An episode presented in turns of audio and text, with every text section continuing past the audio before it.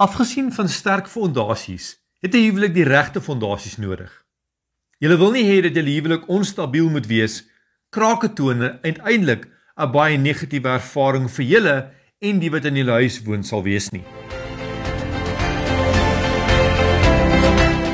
Vars manna vir die gesin met Toby Verreine aan jou gebring deur Crosspoint Life Consultants.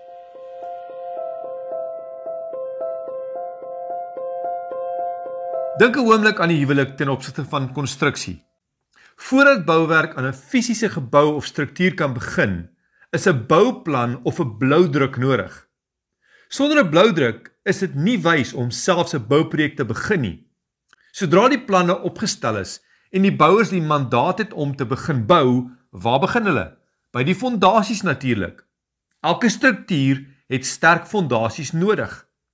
As die fondasies nie sterk genoeg is nie, sal krake verskyn omdat dele van die gebou begin beweeg en skuif wanneer swak fondasies daar is. Krake kan groter word en uiteindelik kan 'n muur omval of 'n dak inval. As jy nou my luister en jy's getroud, het jy geweet dat jy's 'n bouer? In die huwelik bou jy. Jy bou saam met jou huweliksmaat 'n lewe en huisgesin. Net soos 'n fisiese huis of struktuur 'n sterk fondasie benodig, so die huwelik en gesinslewe 'n sterk basis nodig. Afgesien van sterk fondasies, het 'n huwelik die regte fondasies nodig. Jy wil nie hê dat jou huwelik onstabiel moet wees, krake toon en uiteindelik 'n baie negatiewe ervaring vir julle en die wat in julle huis woon sal wees nie. Ons beveel dus baie sterk aan om die regte fondasies in plek te hê vir julle huwelik. Ongeveer 2 jaar na ons getroud is, het ons onsself bevind in Birmingham, Alabama, in die suidooste van Amerika.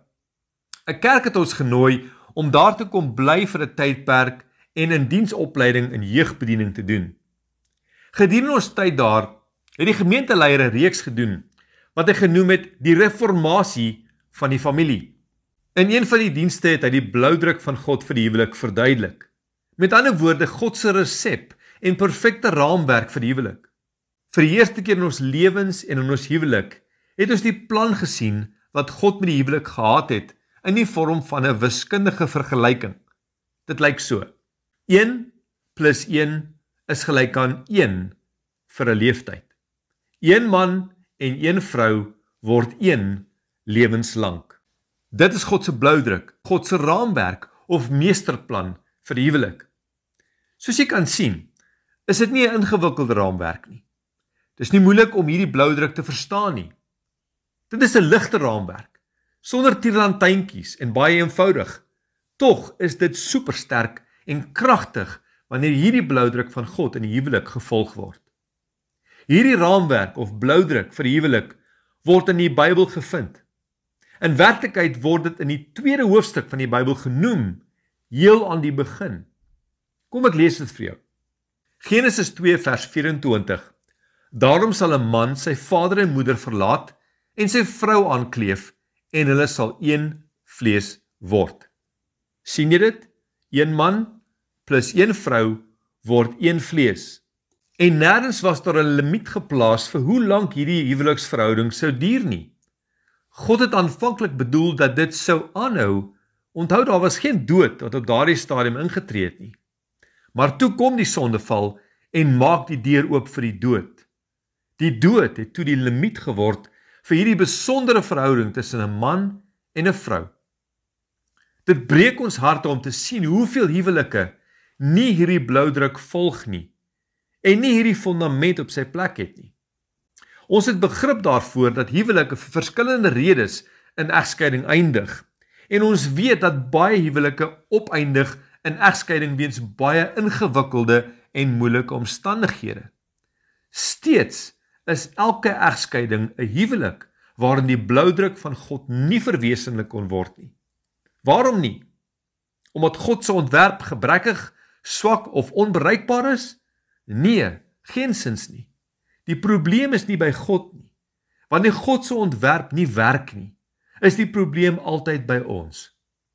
Wanneer jy 'n produk by 'n winkel koop, is daar gewoonlik 'n waarborg wat saam met dit kom.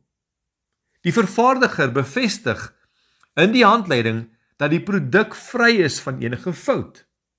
Maar as daar enige probleme ontstaan, kan dit vervang of herstel word onder die waarborg.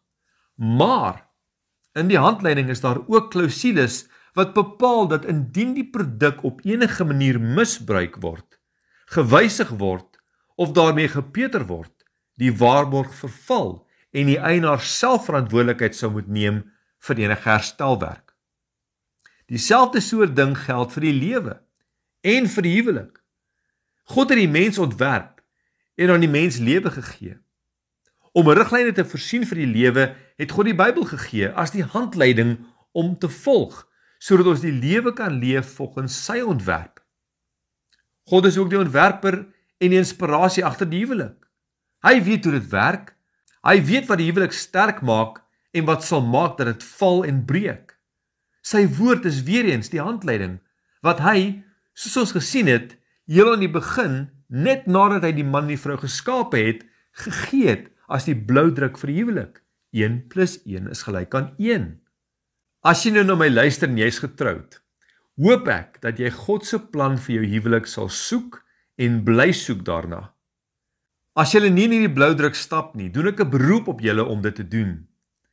As dit op hierdie oomblik nie net jy en jou huweliksmaat in julle huwelik is nie, maar jy het dalk deur oopgemaak vir 'n derde party in die huwelik, selfs al is dit net op 'n emosionele vlak en is daar nog niks fisies by betrokke nie, sit dit stop.